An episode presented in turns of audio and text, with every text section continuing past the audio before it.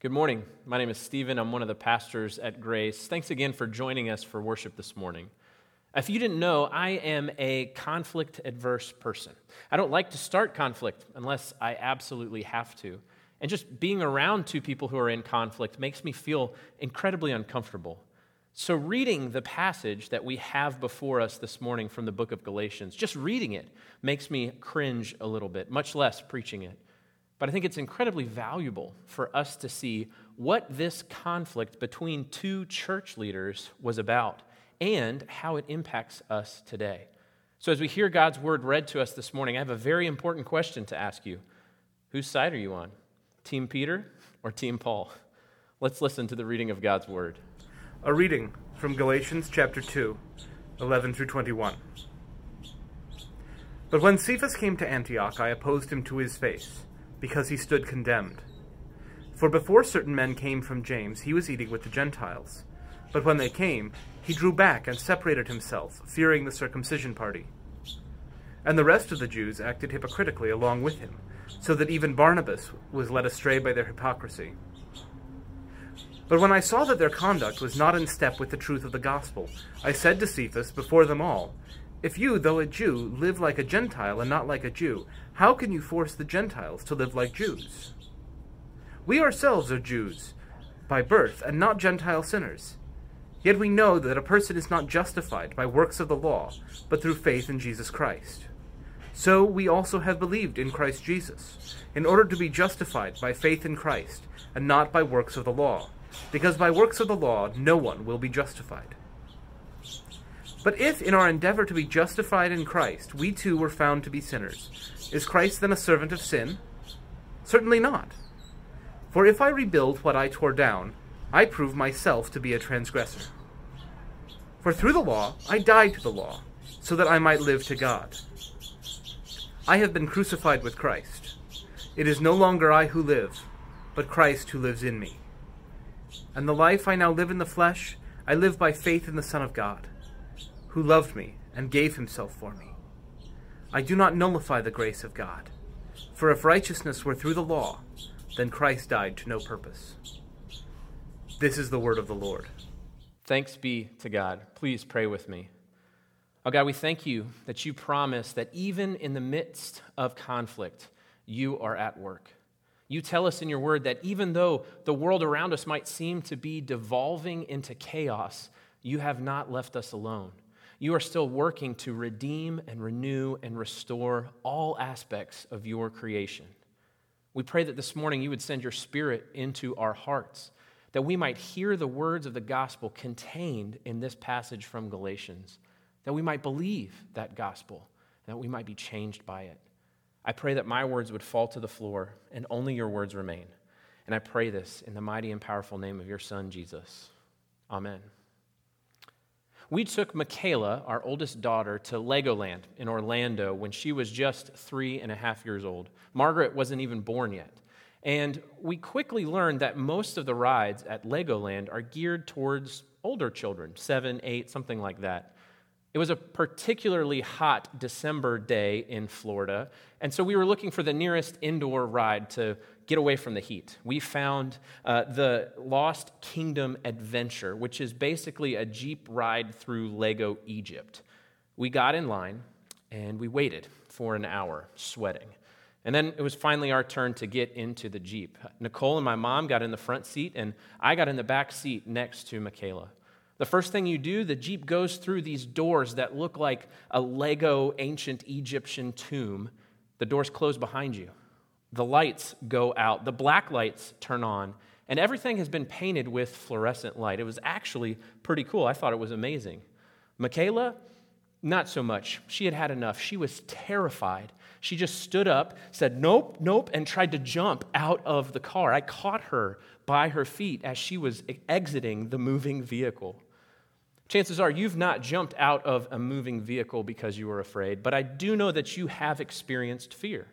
Maybe it's not a surprise type of fear, one that wakes you up in the middle of the night, but maybe it's that deep inside turmoil, worry, fear that something could go on, could go wrong.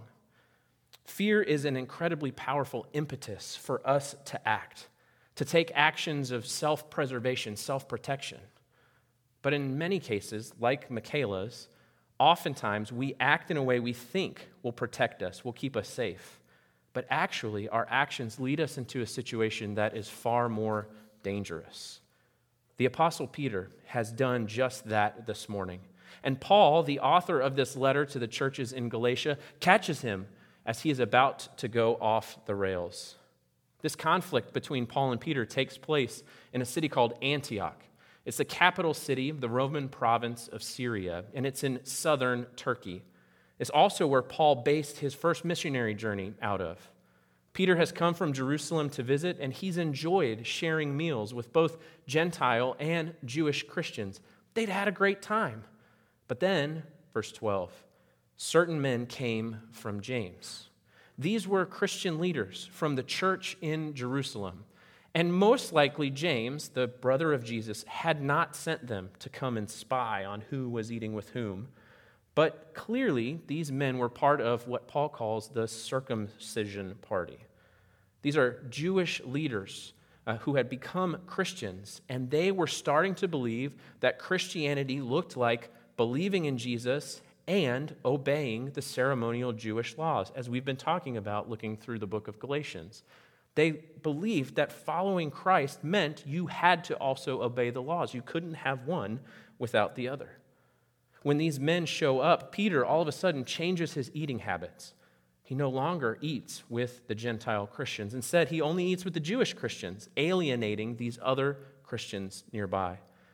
That might not sound like a big deal to you. It might sound like nothing more than a middle school lunchroom mix up. But the truth is, in the first century, who you shared a meal with was incredibly important. It showed who you valued, who you welcomed, who you thought were your equals, especially for people with a Jewish background.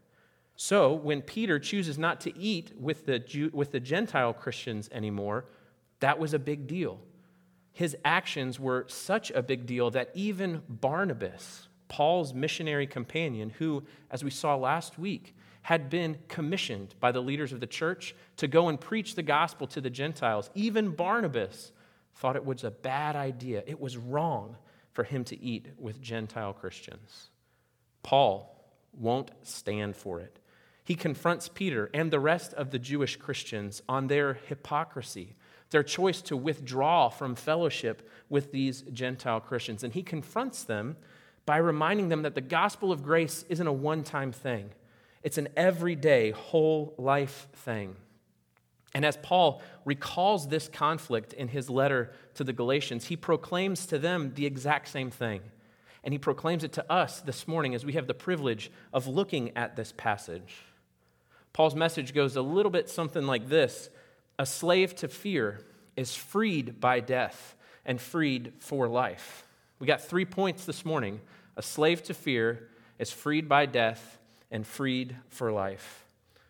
All of us have the potential to become slaves to fear.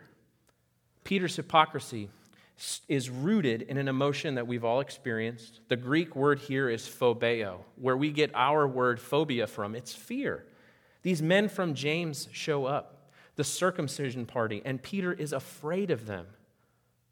Why? Are they going to beat him up? Are they going to give him a swirly for sitting at the wrong lunch table? No, that's not it. He is afraid that if they see him eating with Gentile Christians, people who the circumcision party see as being unclean, he could lose everything that he has as a leader in the church. Dr. Paul Lim, who is a professor of church history at Vanderbilt Divinity School, puts it very succinctly. He says, Peter is afraid of losing his ABCs approval, belonging, and comfort. You see, this disagreement between church leaders as to whether or not they should require Gentile converts to keep the Jewish ceremonial laws uh, had begun to scare Peter. He was afraid that he might come down on the wrong side of this conversation. Even Peter, who walked on the water to Jesus, who was told that Jesus would build his church upon, who abandoned Jesus, and then after breakfast with the resurrected Jesus was restored to ministry. Even he was afraid that he would lose his approval, his belonging and comfort. Now, chances are you're not so concerned about who you're eating with, Gentile Christians or Jewish Christians, but I know that we all uh, uh, value comfort and belonging and approval just as highly.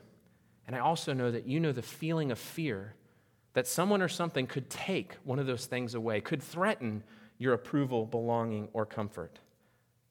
And in those situations, we respond just like Peter did.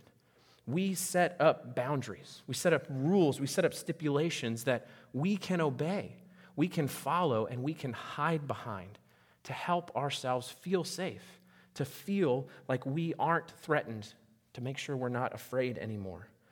For Peter, it was following the Jewish ceremonial laws of not eating with unclean Gentiles.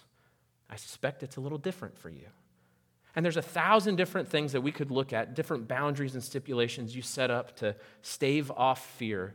But I would just want to look at each of these things one time. Approval. Let's say that you've been hurt by something someone has done or said to you. It might be a spouse, it might be your boss or a teacher or a friend. It doesn't really matter who it is. Someone has done or said something that has hurt you, but you're afraid that if you bring it up, if you tell them what they've done, if you talk about how you've been hurt, they're just going to look down on you. They're going to think that you're just dredging up some kind of drama. You're going to lose their approval. So, what stipulation do you put in place? Well, you say to yourself, I just got to keep quiet. I just got to take it and move on so I can save the relationship. I'll just absorb the pain. What about belonging? Let's say you're new to a group.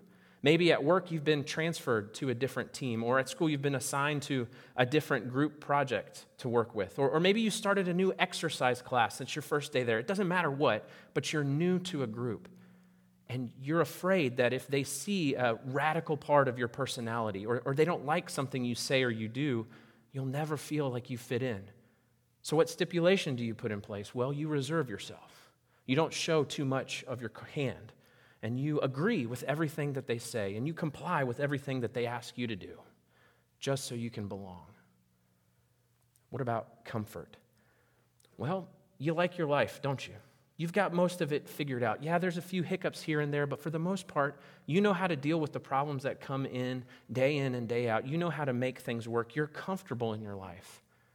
And so you're afraid. If you get too close to somebody, they might bring some mess in. They might bring some kind of their problems in. They might require too much of your time. Or if they get too close, they might unearth something that you've either covered over or that you don't know about, some kind of mess that would take away your comfort. So, what stipulation do you put in place? Well, you say, I just don't want to get close to too many people. I'm not going to ask too many deep relationship driven questions because they might ask those questions back to me. I'm going to keep everybody at an arm's distance. Don't go looking for trouble, no trouble will find you. Hiding behind these rules, these boundaries, these stipulations that you establish, it, it gives you the illusion of protection, of safety. But eventually, Something else will come along. Someone else will threaten the approval, the belonging, the comfort in your life, and you'll have to redraw those boundaries. You'll have to redraw the lines. That's what it looks like to be a slave to fear. For Peter, for you, and for I, eventually, as we reestablish those stipulations of safety over and over again, eventually we come to believe that we are the only safe ones. We are the only good ones, the only right ones. We neither need nor can trust anyone else. It's an endless cycle. Driven by fear, it leads to isolation and to death. Paul sees this happening to Peter and to the Jewish Christians there in Antioch. And so he steps in. He creates conflict in order to show them the way out. Paul says a slave to fear is freed by death. A slave to fear is freed by death. Paul paves the path for Peter and the other Jewish Christians out of this cycle of fear by reminding them that true security, true protection cannot come from obeying any laws. It can only come from death. That's what he says in verses 15 and 16. Listen to this. We ourselves are Jews by birth and not Gentile sinners, yet we know that a person is not justified by works of the law, but through faith in Jesus Christ. This is so important that he actually repeats himself immediately. So we also have believed in Christ Jesus in order to be justified by faith in Christ and not by works of the law, because by works of the law, no one will be justified. What, P- what Paul is saying here to Peter and the other Jewish Christians is a reminder of what they all believe, where their faith all started. He says, Don't you remember that we know you can't be saved by obeying the law?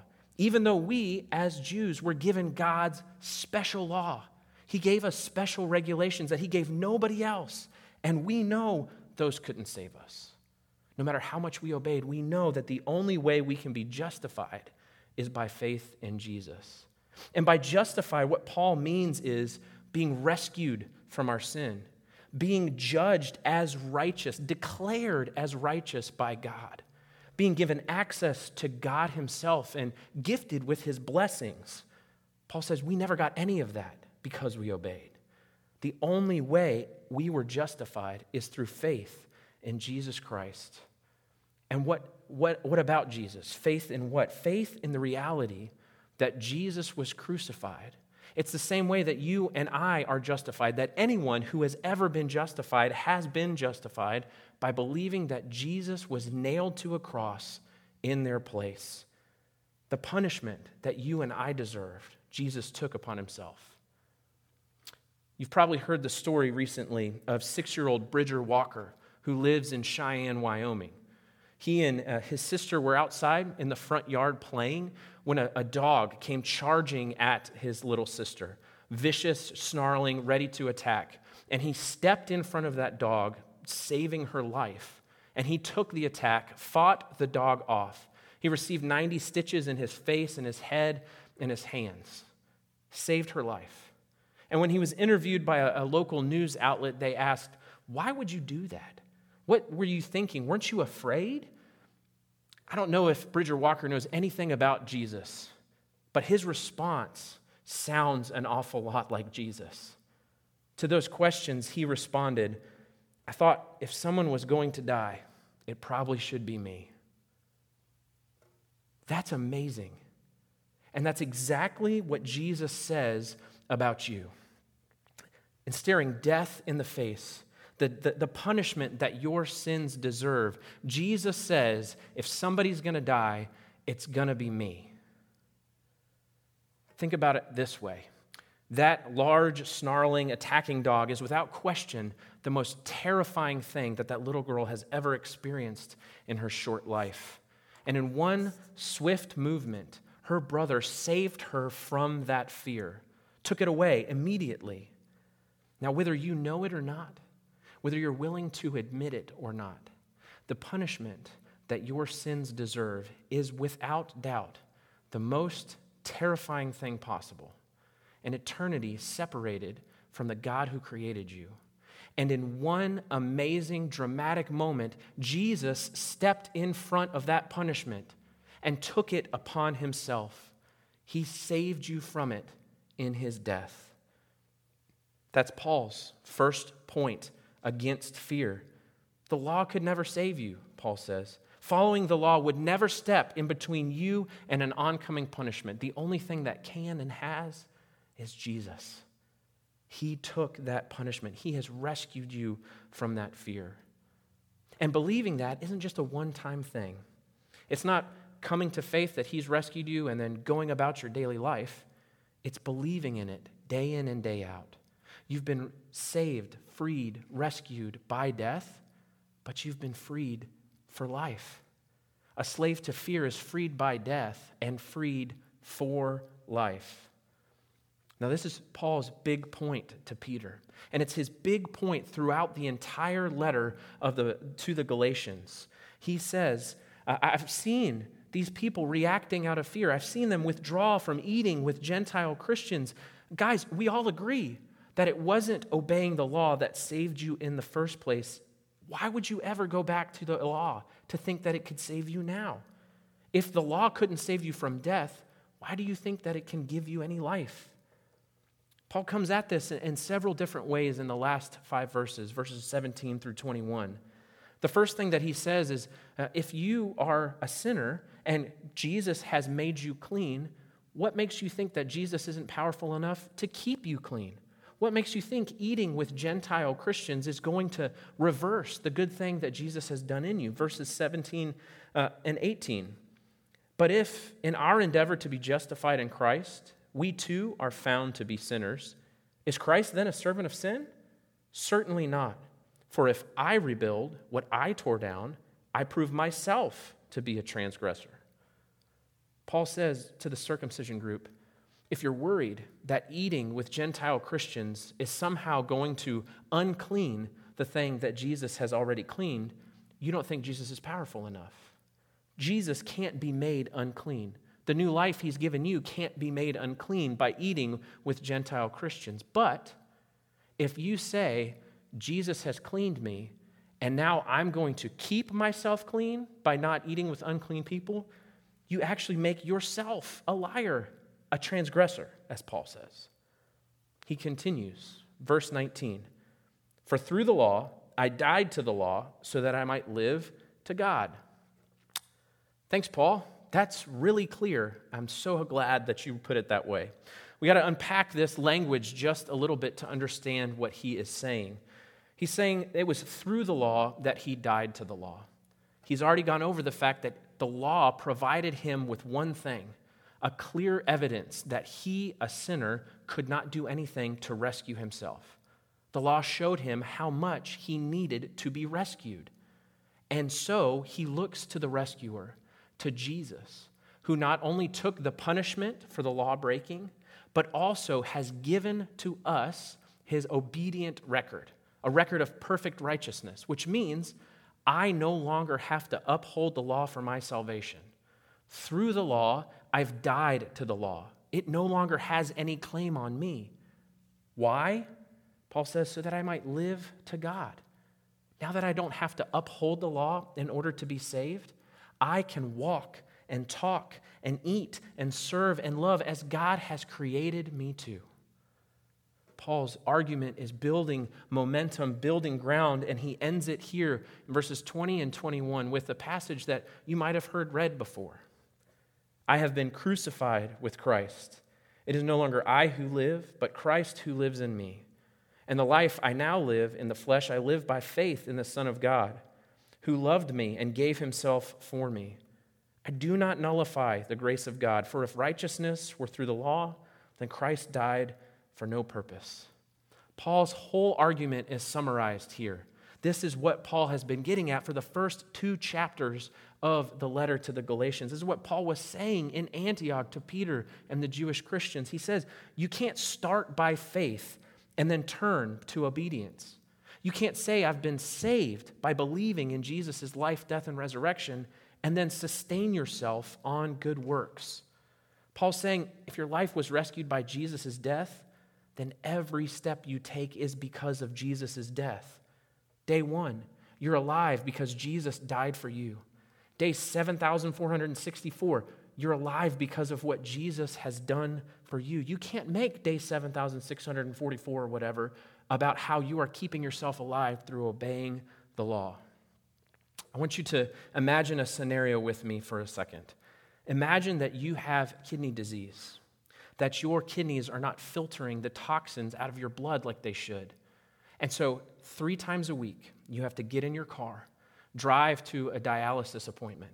They draw out some of your blood, they clean it up, they pump it back into your body. Three days a week for a year. And then one day, you pass out.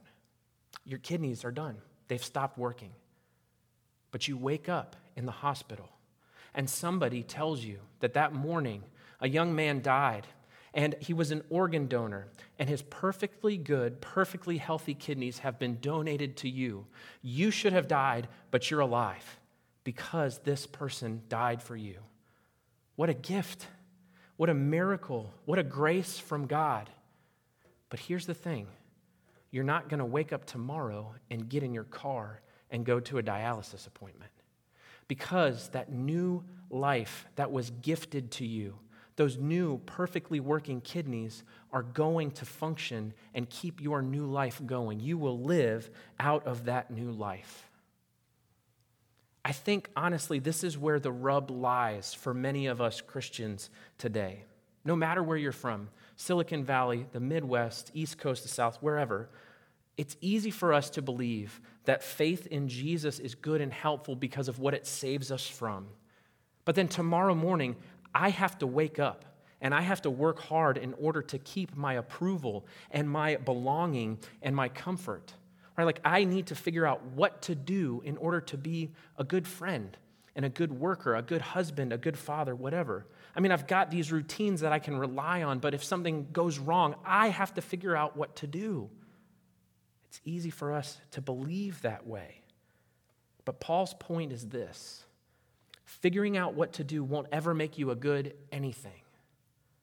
But if you believe that Jesus died and rose again for you, then you are believing that God has already declared you and is making you good.